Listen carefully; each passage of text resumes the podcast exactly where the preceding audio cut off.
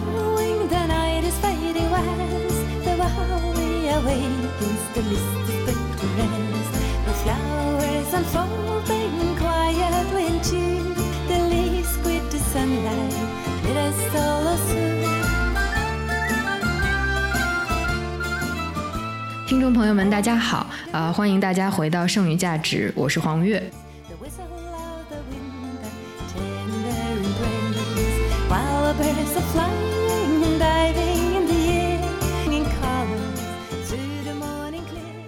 呃，今天我们要聊的话题呢，啊，很美，很休闲，也很科学。呃，今天我们的主题是春打六九头，踏青哪儿看花？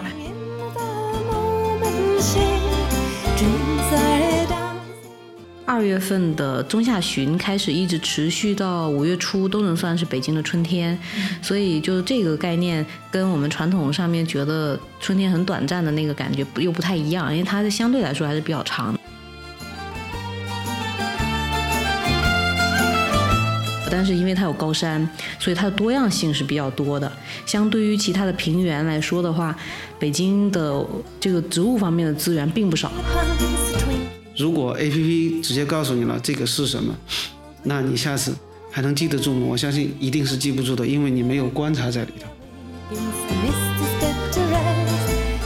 每一个有可能听到我们这一段广播的这个这一段话的人都不要去买市面上出现的这种，它管叫干枝梅也好啊，干枝花也好啊，枯树开花也好啊，就所有的这一些杜鹃一定要拒绝掉它。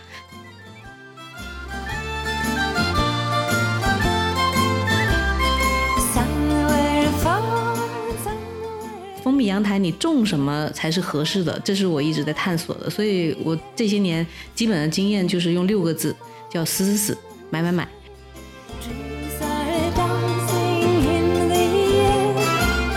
书店直接就给我们放到农林科学上面。我有一回去西单那个图书大厦去找我的书，我说他把它放哪去了呢？直接放在农林跟什么如何在大棚种菜、如何养大鹅之类的摆在一起。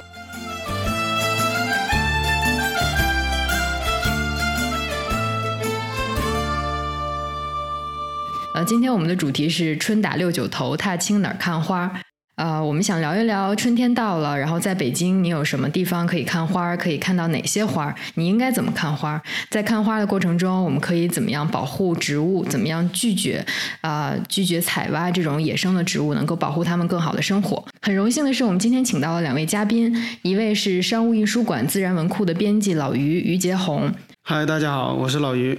啊，另一位呢是《四季啊慢慢走》这一本书的作者年糕。这本书获得了第一届中国自然好书呃这个称号。它是国内第一本华北地区全年植物和物候的自然笔记啊。我们非常荣幸请到年糕，年糕跟大家打个招呼吧。大家好，我是年糕。啊，这这一段时间天气暖起来的很快，然后老于也在我们的录音棚外面看到了春花的迹象。呃，我在这个录音棚的外面看到了泡桐，他的那个呃。呃花苞已经开始就渐渐的膨大了，我估计到三月份的时候，它应该就会开放。对我们录一期录这个节目呢，然后主要就是想跟两位嘉宾聊一下，春天到了，我们可以去哪儿看花？呃，因为就是大家对于可能自己门前啊这种花花草草比较熟悉了，然后别的地方可能就知道去植物园啊这些地方。我们知道年糕在这个呃四季啊慢慢走这一本书里面提到非常多的花，而且开篇就是以三月开篇的。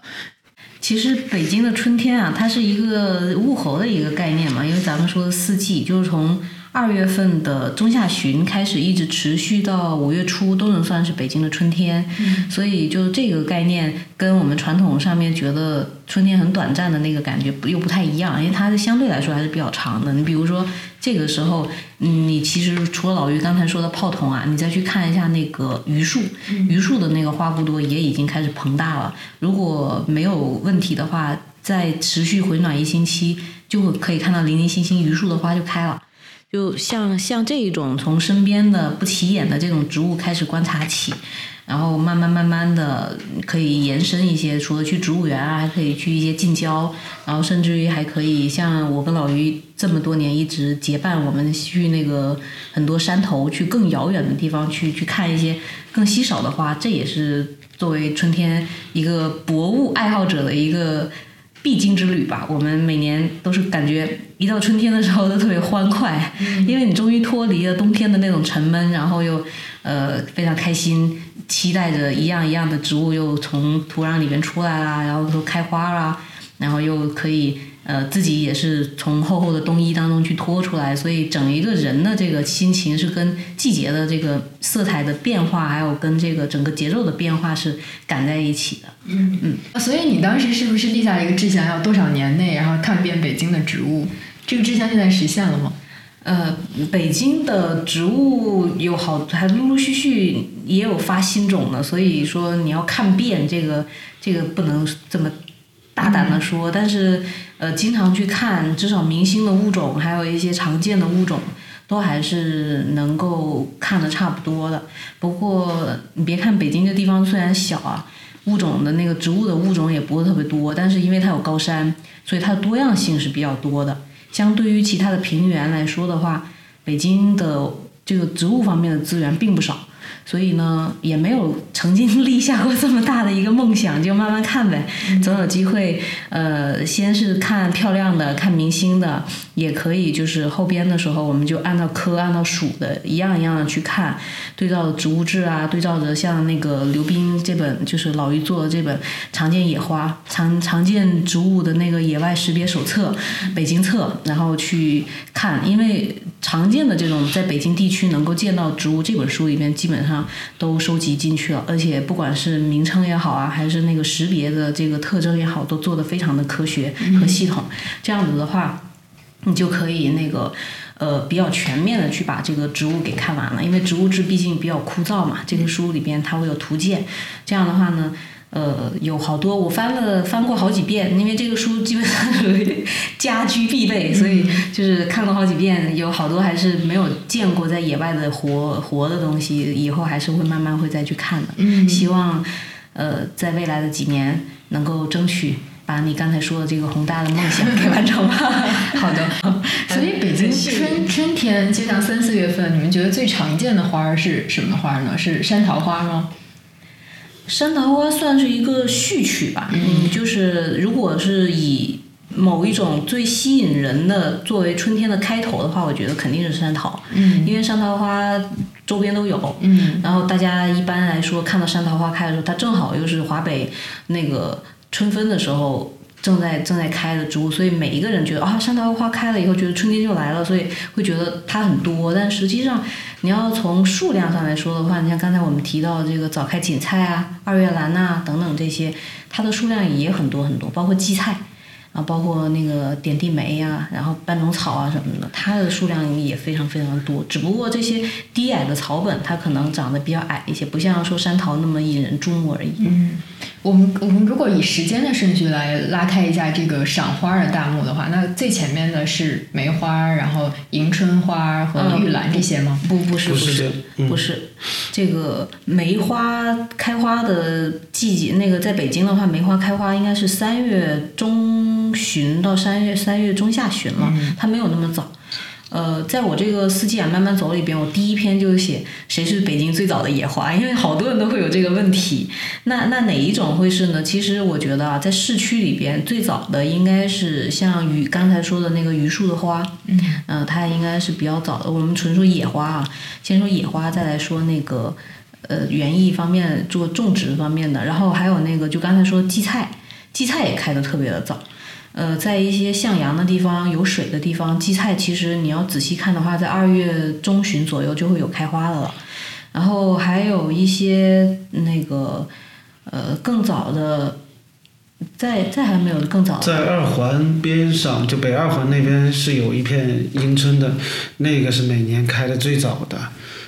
基本上在过节的时候那边就有了，就是因为有一个供暖管道经过那。哦，对，是这样。对对对，你要说在就园林方面的花的话，最早肯定是迎春，因为迎春花你要不说老于那种特殊的，你说供热的管子从那过的话，向阳的地方基本上在二月的二十号左右，嗯嗯，都能够看到有零零星星的地那个迎春花在开了。嗯，然后迎春花开完了之后。就接着还开始就是该我们说的那个山桃啊这种比较大规模的，然后陆陆续续的一直到那个三月中旬到四月份的时候，才是春天的一个大的一个一个盛盛叫什么叫狂想曲。嗯，我们要说春天分成几部分的话，先是序曲，然后狂想曲，到时候碧桃什么的全都打开了以后，整个那个就非常恢宏了。但野花啊，回到野花。还有野花的话，最早的野花，除了刚才说的那个城市里边的，在野外的，当时我们讨论过，就是哪个是比较早的。你像那个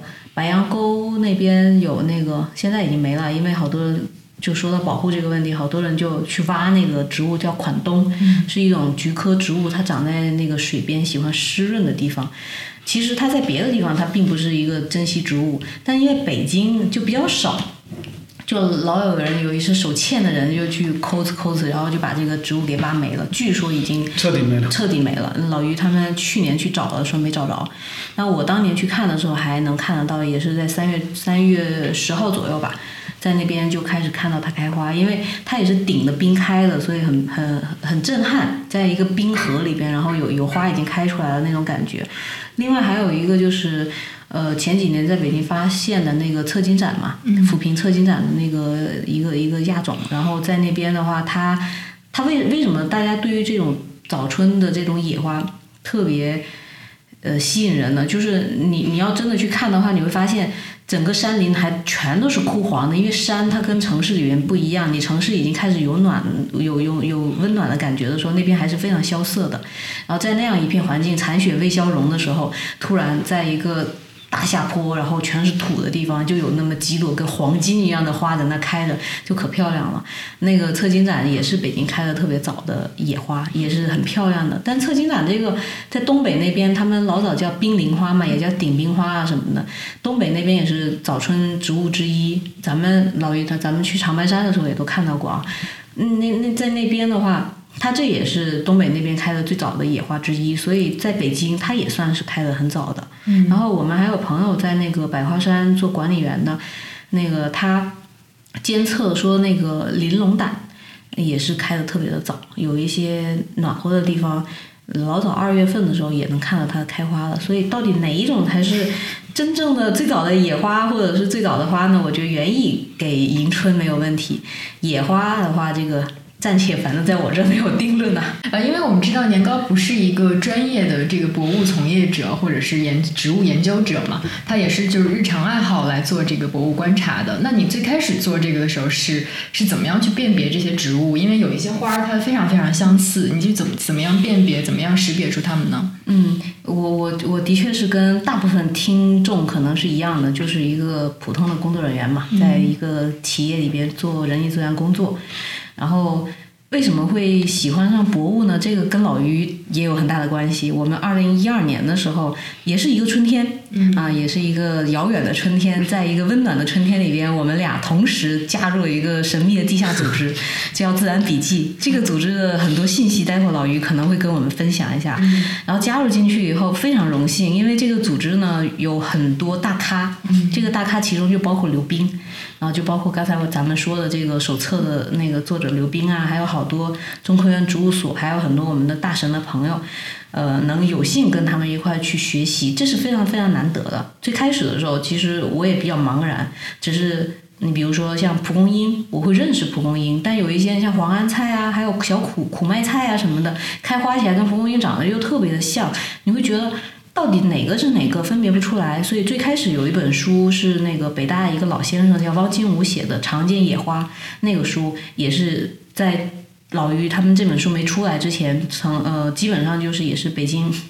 爱好植物者的枕边书吧，一个小小的口袋书，就经常会翻翻了以后，它会有一些近似物种的一个比较啊，然后你会去做识别。呃，我最大的经验就是通过画画。因为如果看过我的书的话，都会发现我我是用手绘的方式来强行记下这些植物的。你这样的话，你画出两种不同的区别，你只要画一次，你就会发现哦，原来一个大一个小，一个颜色怎么样，一个花瓣是什么样。如果你再加上解剖啊，你会发现蛇状花又是怎么样的，看会更细一些。所以就是通过这种绘画做自然笔记的这样的方式，呃，让我在这几年吧，在植物方面也有了很大的一个收获。嗯不过刘冰这个书里边，他就会把这些近似的物种都都讲得很好，所以大家。呃，如果现在在入门方面还有什么疑惑的话，我我最大的建议就是看这本书啊。对我们提的这本书呢，就是呃，它的全名叫《中国常见植物野外识别手册北京册》啊、然后呃，老于也是这本书这本手册的责编之一。那于老师能给我们介绍一下当时编这本书的过程？因为我觉得里面的材料是非常非常庞大的，虽然现在看起来是很小，你可以握在手里的一本书，但我觉得它涉及的图片啊、资料啊，包括它的编排方式都是非常复杂的。老于能说一下吗？因为这一本书其实是一个套书中间的一本，就是《中国常见植物野外识别手册》，是原先是有一个规划的，它呢大概有三十来本是要覆盖中国的各个地方，然后以及各个生境，呃，北京册只是其中的呃其中的呃一个成果，然后它的制作上面实际上。有很多前面的这个手册的制作过程的这个铺垫在那里，比如说有中科院的这个图片资料库，然后在编写这个书的过程中间，实际上是呃中科院这边专门写了一个程序来。做这个植物的这个排版的功能，也就是说，你只要把这些数据填好以后，它自动的就能够出来一个排好版的页面，然后对于这个编辑来说的话，这时候你只要看这些数据和这个图片是不是能够对得上，然后呃，这样呢就是能够节省到很多很多这个排版上的功夫，然后呃编加上面呢，因为作者本身他的这个呃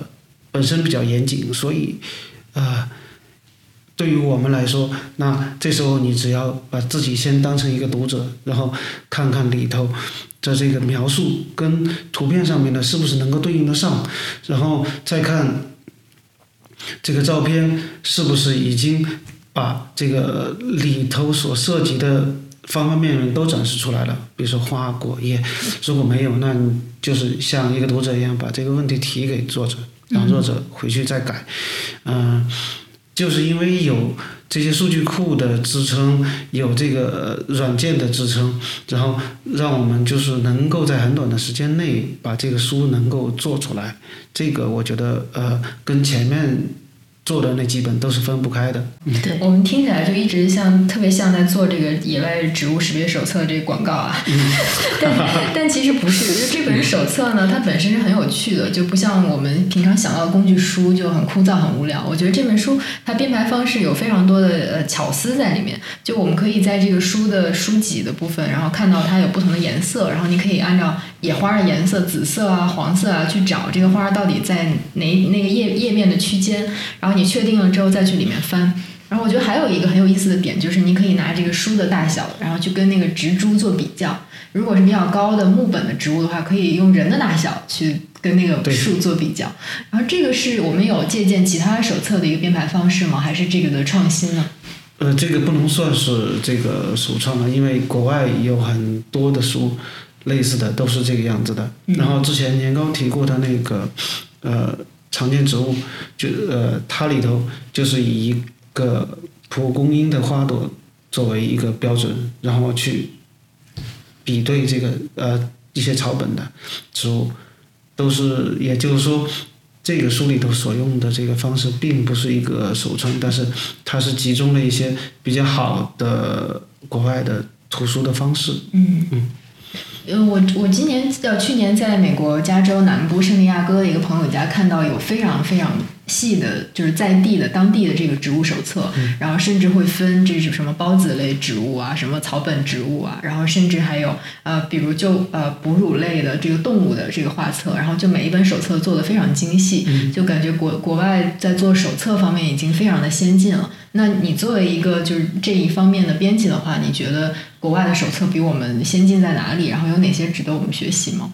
其实我觉得国内现主要的问题在于这个当地的物种并没有很好的做到一个整理和爬书，所以就是植物这边能够呃把这个手册做出来，也是因为有很多爱好者和工作者现在在那个野外，他们收集到的这个资源都是实时的放到了资源库里头，也因此就是能够让这个呃。我已有了这么多素材，也因此才能够去把这个书给它编出来。那么，中国，比如说就说北京，它的野生动物现在到底有多少，分布在什么地方？这些数据我们可能还没有，还没有。所以说，一般都是科学的工作走在前头，只有这个科学的工作做充分了，然后后面的这个。图鉴的工作才会跟得上来。嗯，说到观观察身边的植物，我觉得就近两年，因为有很多拾花的 A P P 出来嘛，然后也看到有路边不停的有人在扫这些花。你们两位有用过吗？用过，我们也用。嗯，我相信老于应该会经常用的。而且这本书的作者之一，另一位作者叫呃李敏的，他就是花瓣里的这个 A P P 的呃，就是呃。创生者，就整个的这个花瓣里的程序都是他编的，是就是因为怎么说，我们现在有一个庞大的数据库了，有了这个数据库以后，它呃就为我们这个识别带来了很多便利。然后你用 A P P 一扫的话，它能够告诉你，就是说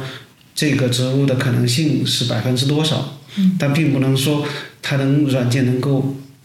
保百分之百保证你就是说一定是这个植物，但是我觉得它到植物的属这一阶层应该问题是不大的，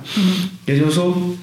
它能够给我们一个路径，就或者是说认识植物的这个方向。哦，这个属的植物，那这时候我如果手里有一本这个植物的书或者手册的时候，我就可以沿着这个方向去找它，把这个呃真正的种给它找出来。就是植物它其实呃。一个同属的植物的时候呢，你在外面表面上看的时候，可能觉得很像，但实际上它们，比如说它们的细微差别在叶子上面呀，就像您刚刚才说的那个种类叶锦菜，在叶子上面，或者是果子上面，或者甚至有时候花二的花萼的那个呃位置上面，会有一些细微的差别，而这些细微的差别决定了它们是不同的种。那你要把这些种找出来的时候。这时候光靠这个 A P P 是解决不了的，是需要你用这个手册，嗯，给它抠制出来的。嗯，然后呃，之前也有很多人问到过这个问题，就是说，这现在都这个时代了，我们还要用这个纸本的这个书，要它干什么？实际上，实际上也是因为这个手册提供了很多你可以到达这个物种的。路径，然后通过爬书这些路径，实际上是你一个学习的过程。如果 A P P 直接告诉你了这个是什么，那你下次还能记得住吗？我相信一定是记不住的，因为你没有观察在里头。嗯，我们刚才呃年糕也跟我们说到了呃款冬的那个问题，就是我们在观花的时候要怎么样去保护那些花，怎么样避免这些植被野生的植被被破坏。呃，包括每年春天的时候，我看微博上也有一些大 V 在号召大家抵制那个剪枝的杜鹃。呃，两位在观花的过程中有看到这种不文明的行为，或者怎么怎么评价这件事情呢？会有啊，那个不管什么季节，你上山总有一些驴友他搞不清楚状况就。去摘一些花儿，比如说我们去东陵的时候，看到有人就把那个小黄花菜和北黄花菜的那个花苞给掐了。我说你掐这个干嘛？他说那个这黄花菜啊，他至少知道那是黄花菜的一种，然后说回家吃啊。我想说新鲜的黄花菜在超市里边卖也就三四块钱一斤，然后那个还还香，还比这个个头要大，还好吃。你为什么上山去摘这个东西？你摘完了以后。别人来了也就没得看了，这还是说只是摘花的这个部分，还有很多去挖的，他就觉得说别人说这个东西有药用价值，他就直接就去挖，其实他也认错了，有一些不该摘的，然后不该认的，有一些纯粹就更过分了，就是拍来。摘来只是为了拍个照看一看而已。所以这个话题跟刚才老于说的那个，他其实应该是结合起来看的。就中国的这个目前这种自然教育啊、博物的这个环境，它跟出版。跟那个科普，跟好多这种科学，它是息息相关的。因为国国外为什么他们这块做的会比我们好非常多呢？人家的那个整个没有中断过，就他们的这个博物的传统是没有一个中断的，然后它是一个延续下来的，所以它的整个你比如说英国，它整个民众的那个在这方面的这个意识会比我们强非常非常的多。它从女王开始，然后一直到普通的民众，他们家家户户有花呀，他们会爱好这些动植物的东西，然后他们的国立的这种植物园、动物园，然后他们的资料非常非常的全。然后现在你再回过头来看咱们国内上呃北京算是做的比较好的一个城市了，在国内来说的话，至少我们有这么多的爱好者去一起去拍这些植物，整理这些植物，然后也有一些爱好者开始去观察这个，去看鸟啊，看北京的原生的鱼啊，然后甚至于大型的这种哺乳动物的，也有好多人去观察了，这是一个启蒙的一个过程，但是这个过程。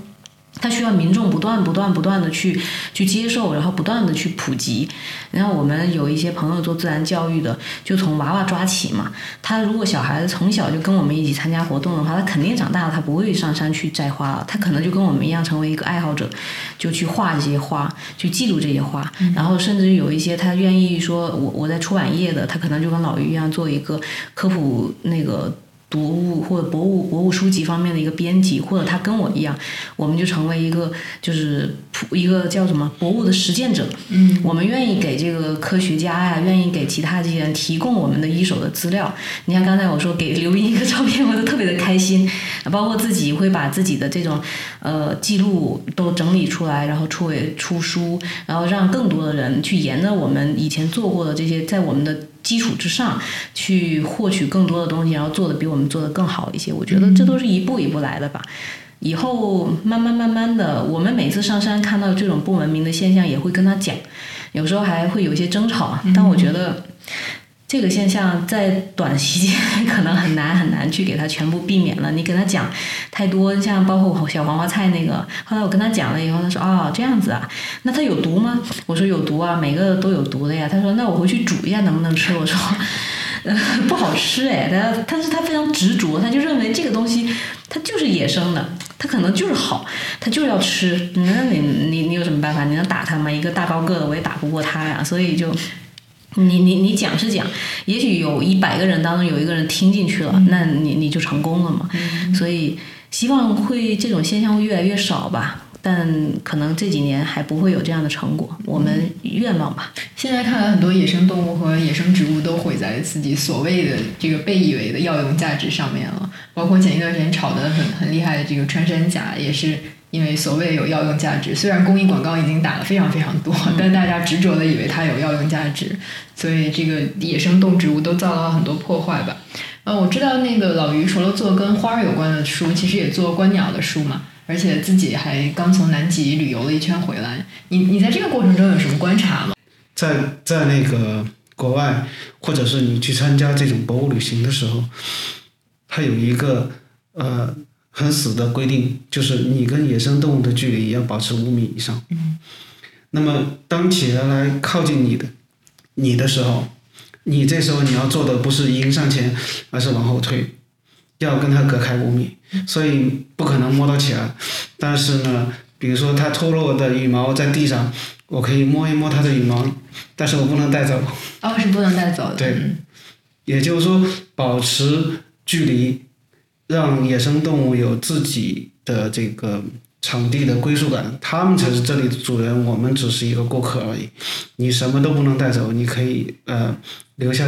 呃脚印，带走照片。嗯，那您刚刚在做这个，因为画植物画嘛，然后一般是写生还是拍照片带回家？然后你你会去收集，比如这种野野生植物的种子啊，然后标本这种吗？呃，首先标本这个。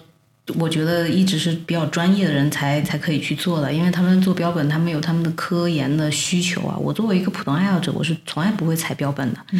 更何况，我就跟老于他们经常一块去，我只要碰植物一下，老于他们就会在旁边说啊，你不要碰他们。当然了，这种机会也很少，不会碰。我是比较极端的。老于是一个非常非常严苛的一个那个。行路者啊，然后我们一般是，如果像画画的话，时间不太紧的话，我会争取在现场去速写，然后拍照片回去上色。如果时间非真的非常紧的话，那也只能够拍个照片回去画，因为现场画的感觉跟你回去画照片的感觉是完全不同的，所以会多争取一些。只要老于不催我们啊，我就多争取在现场多画几张，然后再走。收集这个自然收集物，就是这种落物，你比如说果实啊。落叶啊，那秋天的时候，那个落在地下的叶子啊、枯叶啊什么的，还是会收集的。因为那些东西回去以后，你可以距离更近的去观察实体，这种还是可以的。而且，嗯，咱们能够收集到的北京的这些种子呀、果实啊，其实，嗯，也不会对于这个山体再带来太多的这个影响。那你又不去去。摘它，不去挖它的根啊，不去伤害它的植株，所以我觉得不会有太多太多的影响。嗯，那根据严格的这个老于的观察，北京这段这两年来，或者是近十年来，是哪些野生植物，就除了我们刚才提到的款冬，受到的破坏比较大、比较严重的呢？嗯，你像之前谈到的那个杜鹃的事情的时候，它实际上是这个东北这一块，它。这个新安杜鹃，它实际上是一种灌木。然后当时我们已经做过呼吁，就是说，啊，不要这个购买这种杜鹃。但是我们的这个影响毕竟还是有限，或者说我们的呼吁也是有限的。现在就是一般朋友圈里会出现，或者是单位同事这边有出现，我们一般都会及时制止，然后就告诉他这是不可能的。但是商家这个逐利是他的这个本性。他们会提出来，就是说，我这个是以呃人工养殖的，人工根本无法养殖那个。但实际上确实没有办法养殖的。那么，就是从这个事情上，我们可以看出来，你想要杜绝这个，我们去采摘什么东西，真的是很难。所以我我我自己认为，就是我们这一代可能实现不了。嗯。呃，在下一代或者下下一代。可能会好很多，然后呢，你像除了这个款冬以外，其实我觉得北京的那个烧兰，嗯，是一个，因为这个东西很漂亮，然后当你介绍它的时候啊，别人一听如果是个兰的话，他对这个兰好像有天生的觉得它会很珍贵，直接就连根端走了，然后你再去找没有，就是在。春天我们去看花的时候，会有很多很多，就比如说到既既定的那个位置上去找，比如说去年我们已经看过的那个东西，但这时候已经没有了。你往往周围一圈搜过来没有，就会很失望的回来了。但实际上可能就是在之前已经被人扫荡过了。嗯嗯，你看北京那个曾经啊，在那个呃海坨山上面还有过胭脂花海，就胭脂花。是一种特别漂亮的报春花，颜色正红色，所以叫胭脂花嘛。它曾经开的时候就是一片一片跟海洋一样的，所以曾经有胭脂花海的这种这种一个一个景象。但现在你再去。零零星星的有一点点，就很少很少，再不会出现这种花海的壮观了。也就是因为这几年上山的人多了，然后踩的人多了。这个踩包括就是脚踏的这个踩呀，包括那个手的那个踩。然后像胭脂花，还有就是金莲花。以前金莲花的数量也不少，金莲花、银莲花啊，在那个亚高山草甸上面也是会有比较大规模的这种开花的现象。现在也都基本上，你需要比较认真的去找才能够看到这些这些植物，这都是比较比较漂亮、比较可惜的。好多就是大家就纯粹就是为了拍个照去去去弄，也有很多人觉得说这东西有药用价值，然后就挖回家。然后像刚才老于说的那个新安杜鹃呢，就是干枝花呀，不管什么名利，就是。花市里边卖的那种泡在水里边开的，无论南北，大家就千万不要去买，因为这个东西没有办法进行人工的种植，即使商家再怎么去说，它都是骗人的。因为东北这一块以前也是一个很漂亮的一个景象，叫什么？叫它是在白桦林下边去成片的去开出来的，有白色的这个树干，然后有新新发芽的这个新嫩绿的颜色，再加上这个紫红色的这个杜鹃花。我记得我曾经看过一张照片，当时对整个兴安岭的那个景象印象特别深，就是因为他拍的是一个桦树林底下的这个杜鹃花海的一个景象。如果按照现在这样一种嗯采挖的方式，一种砍的方式的话，我觉得像刚才。咱们北京消失的这种杜鹃，这个胭脂花海啊，也有可能有哪一天兴安的那个花海的现象也就没有了。咱们作为人类的，其实你只是星球的一一部分嘛，你没必要去去赶尽杀绝，你也让这些植物啊有自己的容身之地。所以我觉得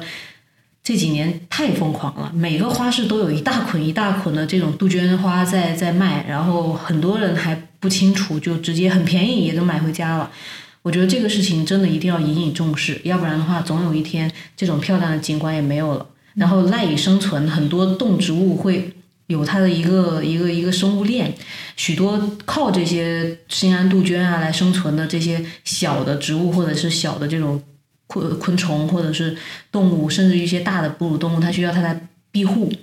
它们可能也失去了自己的家园，这带来的这个损失是一个崩塌性的这种这种连贯性的，然后。同样的，像这个兴安杜鹃，它有它的近视种，在北京，北京有两种杜鹃嘛，一个是银红杜鹃，一个照山白。然后这个银红杜鹃也一样好看。也许哪一天他们就发现说，哎，北京也有这个东西，然后他们就开始去去去砍北京的这个来作为干花来卖呢。那那你你觉得我们能保护到什么地方去？所以最好的办法就还是。呼吁一下，即使我们老于悲观的觉得我们这一代可能看不到了，但是还是呼吁一下，每一个有可能听到我们这一段广播的这个这一段话的人都不要去买市面上出现的这种，他管叫干枝梅也好啊，干枝花也好啊，枯树开花也好啊，就所有的这一些杜鹃一定要拒绝掉它。从我们做起，我觉得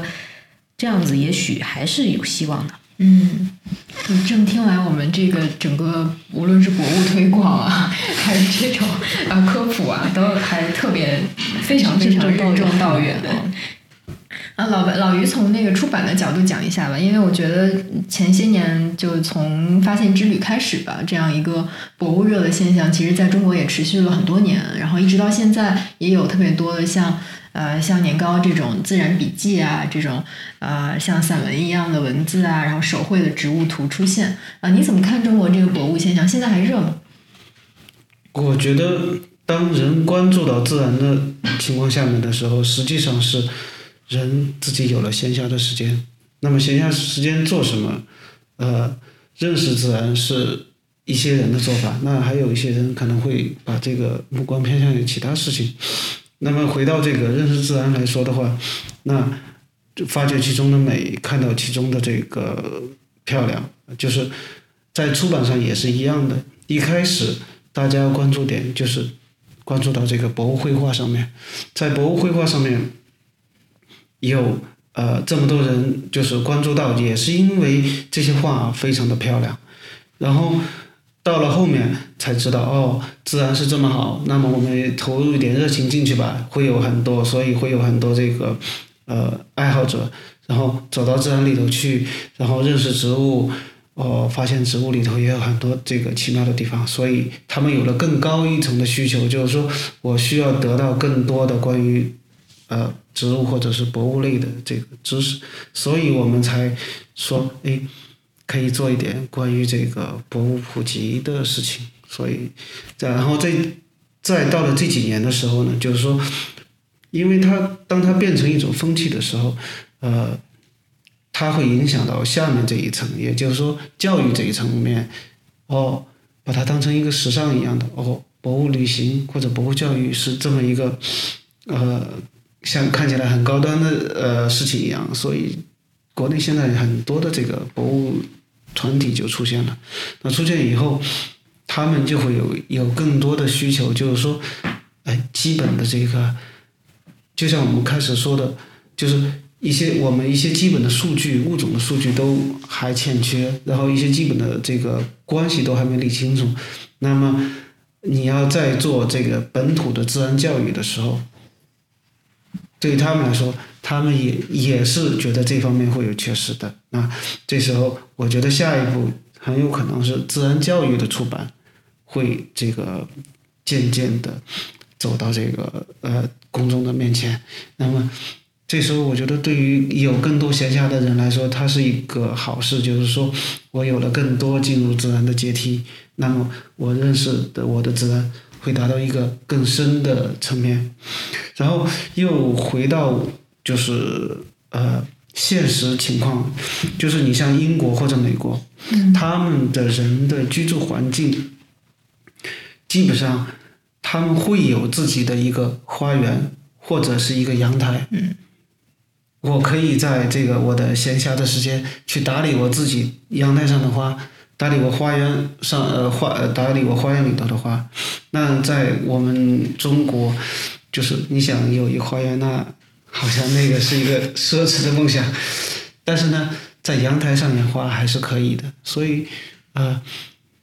会有更多的人介入到这个养花这个事业上来，我我是这么觉得的，所以，呃，后面他们也会有各种的需求，那这时候，呃，关于生活情趣、关于生活情调和这个博物结合的，也会是后就是以后的一个。我想是应出版应该关注的一个点吧。嗯，突然觉得我又我又赶上了你们出版界一个热潮了，是吗？因为我下一本书写的是阳台养花的。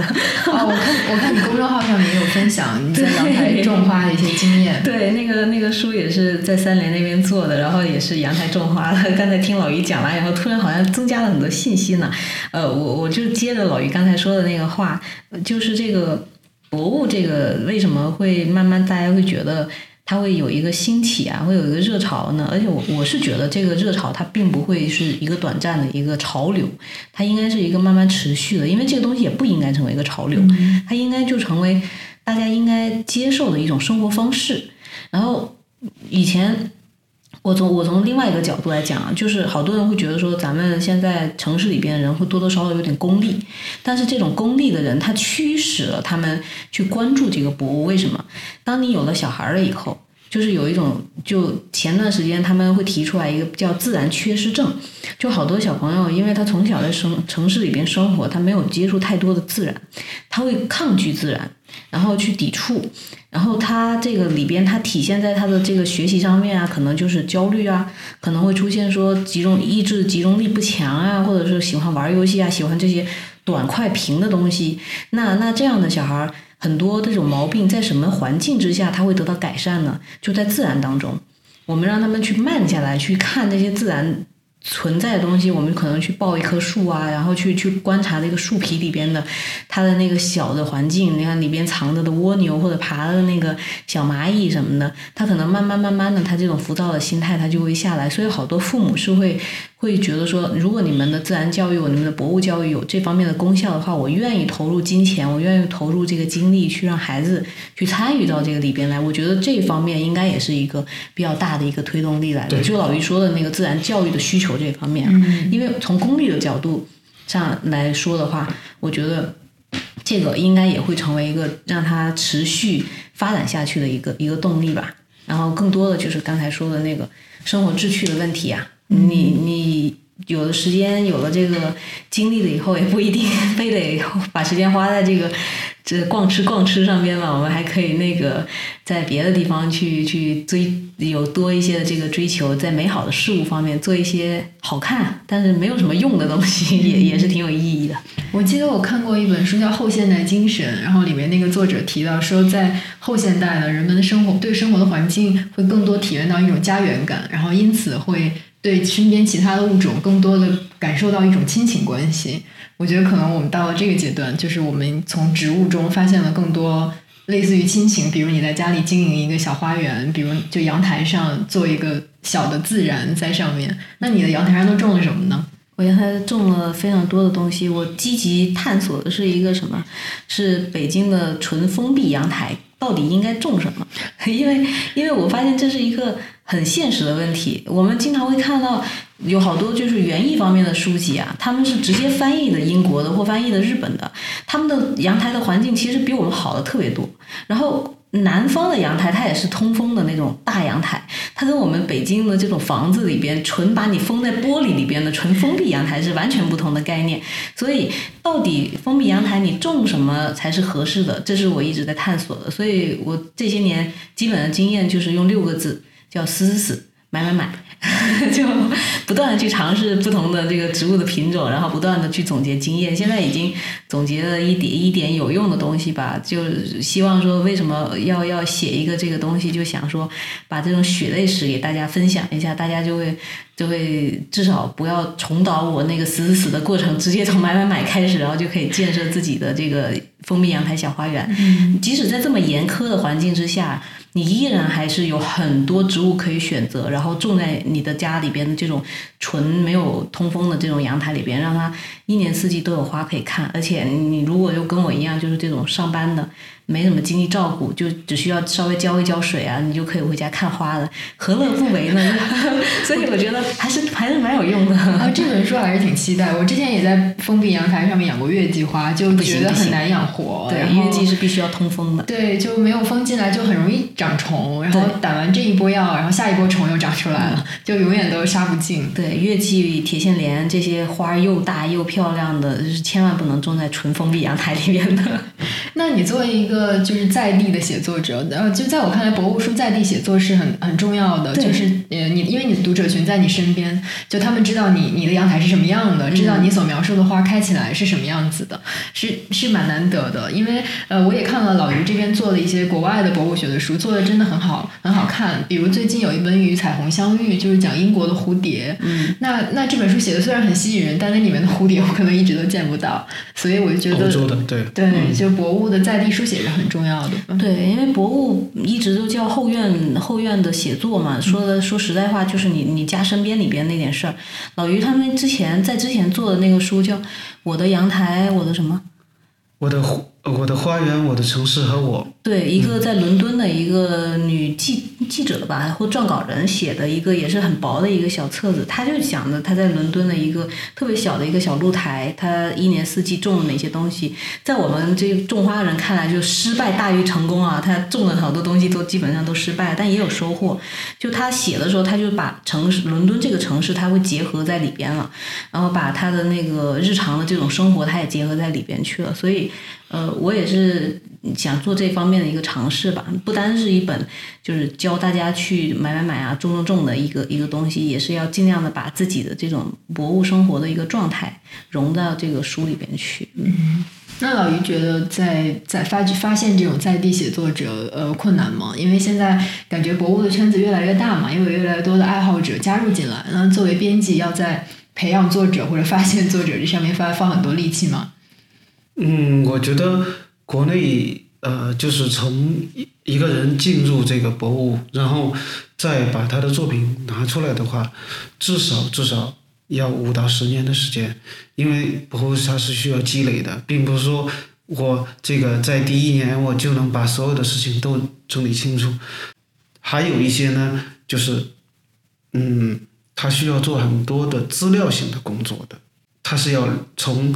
呃整体。去了解一个当地的环境，那这个时候他需要的时间会更长一点。嗯，像这样的作者的发呃发掘，或者是说呃怎么去找到这样的这个作者，其实我更希望是说国内的这个博物环境变得越来越好以后，他会有更多的作者自己会冒出来。那这时候我就不用去这个辛辛苦苦的去找了。那时候就会有很多，只要挑选好的作品就好了。嗯，这这个导鱼刚才说的非常的对，就你一本书一个作品出来，不是你你你想一下，说一年你就能把这个东西传出来的，它它不是一个传出来的东西，因为博物是一个非常讲究体验性和经验性的一个东西。我四季啊这本书是从那个跟虽然说跟三联那边开始签起来是。一四年还是一五年的事情，一直到一七年才才出的书。但是在那个之前，从一二年开始做来的博物实践，一直算到这个书的出版的话，也有五六年的一个时间。然后包括种花这个事情，更是从差不多从我还在学校里边的时候就开始实践起来。所以它是一个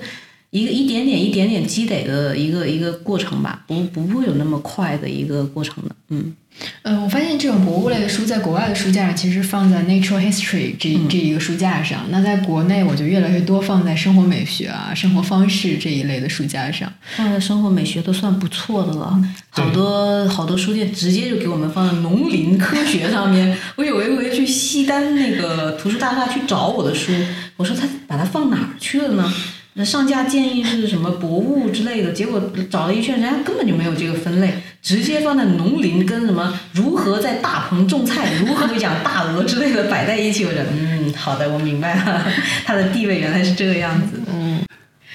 那那你觉得中国的博物书，如果就进行就就现在这个读者需求来说，我们是更多的比如像生活美学啊这个方向走呢，还是更多向科学这个方向走？两者都有，但是科学的话需要特别好的故事，就是你科普的话，故事一定要好。然后生活美学的话呢，一定要结合自身，结合在地，而且要能够打动这个就是周围的这个这个圈子里的读者。然后在地性也好，就是它的普适性就会很好。拿拿过来以后，你就会有一种亲近感。那这样这两方面，我觉得都是可以。往着这个这两方面的进步吧。嗯，而且我觉得这两个应该要很好的结合起来。你比如我，我像我一直就觉得做就是偏科，就是在地这一块的这种科普的博物的实践者，一定不能绕开这个科学工作者来来走，要不然的话你会犯很多常见的错误。你即使是你种花，你也要种的科学。因为它它不管种什么东西，它也是植物的一种。这个植物它的原产地在什么地方？它的习惯本身人人自然而然的环境的时候，它是什么一个状态？你把它种在你家里边，你合不合适？你要对比它原来的那个性状，还有原来的环境，你才会更好的去做一个调整。然后这种呢，就不是你说你你你去靠经验啊什么的，很多时候它就是一个科学。然后这种科学一定是要虚心的去跟这个呃这种。科学家呀，跟这个就是刚才说的那个博物的另外一条路，就科普这一块的，一定要跟他们深度的去结合，去学习，才有可能能够出在贴近生活方面出更好的作品来。我觉得一定得结合。然后像那个科普方面的东西，也不能够一昧的自己高冷在科普啊这条路上面去去单独去在高峰上去走，因为你毕竟出版物的，我如果出出版物的话，你还是要面对大众的嘛。那大众是去是喜欢什么样一种风格的东西？你不用迁就他们，但是你至少要贴近他们，才能够出好的作品来。嗯，我们今天的节目到这里就差不多结束。那我想以利奥波德的一句话作为一个结尾，他说的是：“看大雁要比看电视更重要。”呃，寻找一朵白头翁花的权利与拥有言论自由的权利一样，都是不可剥夺的。那谢谢老于，也谢谢年糕来参加我们剩余价值的节目，谢谢大家啊！祝你们看花愉快。